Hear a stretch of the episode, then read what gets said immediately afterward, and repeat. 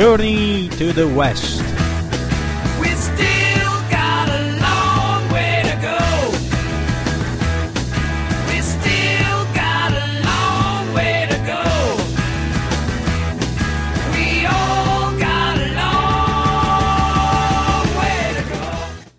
Benvenuti a tutti i radioascoltatori, io sono Fabio e questo è Journey to the West, l'epica del viaggio alla radio. Oggi nella seconda puntata ascolteremo Marco e le sue ultime notizie dall'India. Marco al momento vive e viaggia da alcune settimane appunto nel subcontinente indiano e si sposta nelle varie regioni e città del paese. Nella prima puntata vi abbiamo parlato del viaggio, del viaggio che intraprenderà lui, quindi dall'Asia all'Europa e del viaggio in generale che sta svolgendo in questo momento in India insieme a Kit Chan, la sua attuale compagna. Adesso invece ascolteremo sempre da Marco alcune testimonianze dal vivo sull'esperienza sul posto, cioè quello che lui sta facendo in questi giorni. Ciao Marco, tu al momento sei a Calcutta. Raccontaci un po' l'impressione che hai avuto su questa uh, gigantesca città indiana.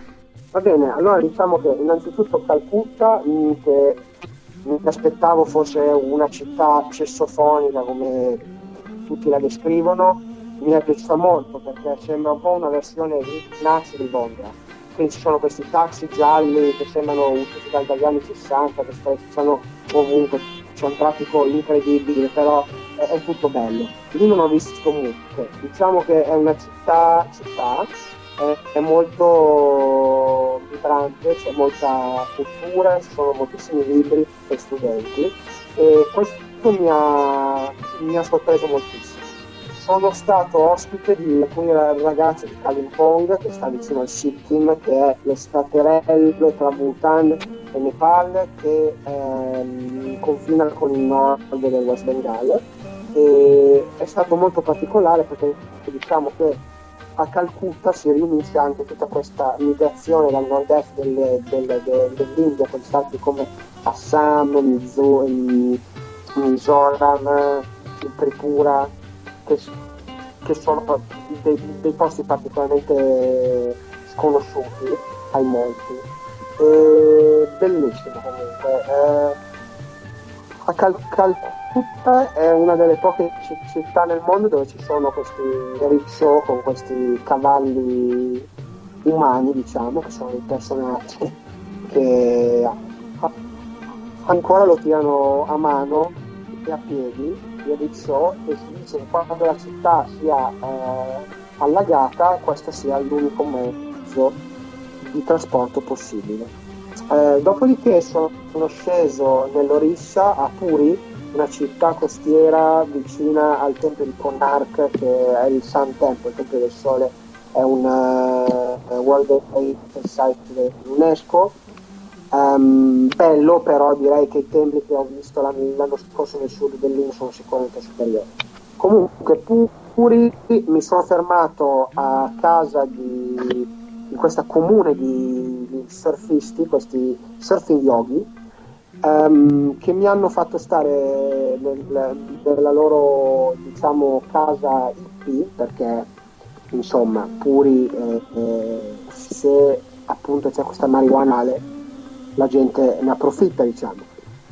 E, e, niente praticamente sono rimasto lì che giorno ho visitato i templi Bhubaneswar e, e mi sono messo a scrivere ad alcune associazioni che mi eh, riceveranno probabilmente a Delhi perché ne ho trovata una sempre tramite il SAI a Pondicherry nel sud dell'India dove quest'anno non, eh, non potrò passare.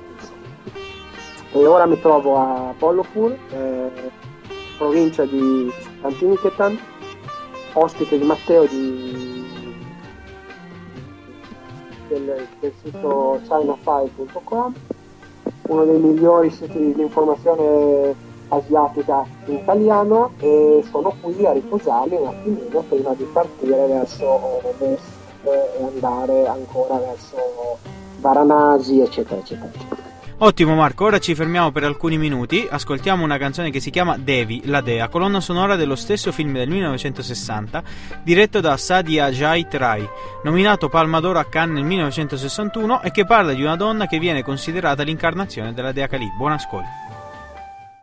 আর ডাকবো না। দিয়েছ দিতেছ কতই যাত না মামা বলে। চিনেছি মা। Rieccoci in onda con Journey to the West, qui è sempre Fabio e all'altro capo c'è sempre Marco. Io vorrei farti questa domanda Marco, l'India è un paese in grande crescita economica quindi attira anche immigrazione straniera. Tu che impressioni hai avuto su questo tema? Beh, guarda, io non so dirti precisamente perché eh, quello che ho visto io, eh, ti dicevo, i paesi del nord-est dell'India, che è sempre India, anche se diciamo che è una parte che è un po' dove le, la, eh, la, popolazione, la, il viso più che indù sembra diciamo tibeto birmano, insomma, quindi hanno una faccia molto più da tibetani, cinesi che, che indiani, diciamo che quella fa parte della, della fascia dell'Himalaya indiano e eh, eh, moltissimi vengono da lì tantissimi dal Bangladesh, però eh, come sai Bangladesh e West Bengal sono praticamente lo, lo stesso ceppo culturale e anche etnico, diciamo, e quindi è anche più facile venire da lì dentro, però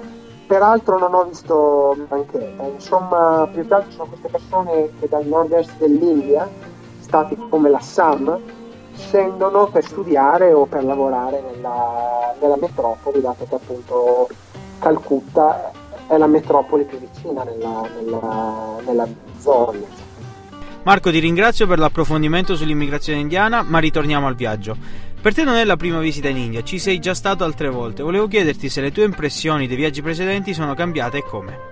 Allora, io ti dico, innanzitutto il sud dell'India mi è sembrato più caldo, tropicale, diciamo un po' più spirituale sotto certi punti di vista. Qui a nord non ho visto tanto ancora, però mi è sembrato leggermente più economico e, e, e, e de- devo dire che l'India costa poco perché Uh, un euro sta a 65 rupie ora circa e se non mangi in un ristorante puoi spendere tranquillamente 20, 25, 30 per il pasto. Se poi cucini per te non spendi proprio niente. Insomma, questo mi ha, mi ha sicuramente preso. Poi ti dirò che a me l'India piace, però è un paese molto forte, è un paese che ti dà una manata in faccia, perché comunque puzza, è sporco, caotico, però ha una sua...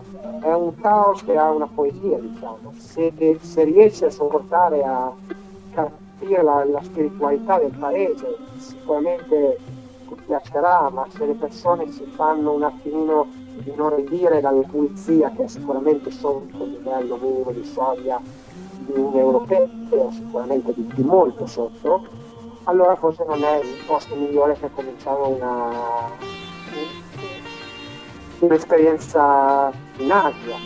Però per, per, esempio devo anche dire che se anche la pulizia non è il massimo, eh, i treni qua eh, costano pochissimo. Per esempio ho fatto il viaggio da Puri a, a classificata eh, con una piccetta Glitter che è la classe de, la terza classe diciamo però eh, un po' migliore di stare seduti nel, nel reparto dei, della carne io lo chiamo perché praticamente è un frullatore di esseri umani praticamente la sleeper class ho pagato un biglietto di un viaggio di 500 km la bellezza di 240 rupie che sono circa 3 euro e e questo ci fa pensare. Bene Marco, io ti interrompo un momento, mandiamo una canzone e poi ritorniamo sui treni e sulle conclusioni finali.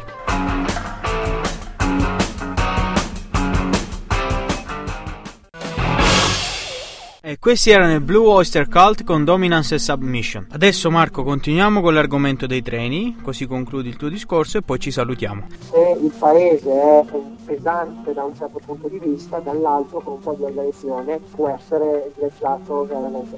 Il problema dell'India e dei treni è eh, appunto che con il fatto che ci sono così tante persone è trovare i biglietti. Esiste una quota per i turisti che sarebbe praticamente un numero di eh, letti nel treno allocati per gli stranieri che viaggiano e per ottenerli bisogna andare all'ufficio dei biglietti, fare una coda dove la gente ti spinzona, ti sputa, ti, ti, ti fai tutto e arrivi poi con il tuo passaporto e c'è praticamente l'impiegato che è veramente stanco di tutti quanti, ti tratta pesce in faccia, però non è così. Diciamo quindi che è un'esperienza che si prende e bisogna prendere di petto, ma è un paese che ha degli spazi eternamente congestionati, paralleli a degli spazi che sono veramente idilliaci e per dirlo dove sono ora il suono che si sente non, non è, quello dei, dei class ma è la, la, la voce musicale c'è una grande differenza. Grazie mille Marco e ringrazio anche i nostri ascoltatori. Vi do l'appuntamento tra due settimane con il racconto ignaro di Marco. Vi invito a scaricare il podcast dal sito e visitare il sito di Marco www.monkeyrockworld.com e il sito anche vagablogging.org per aggiornamenti.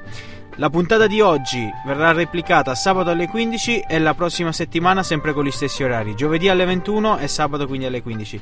Sul sito www.sambaradio.it troverete il podcast. Mi raccomando, ascoltateci, sosteneteci e se vi piace il programma cercate di imitare Marco. Ciao!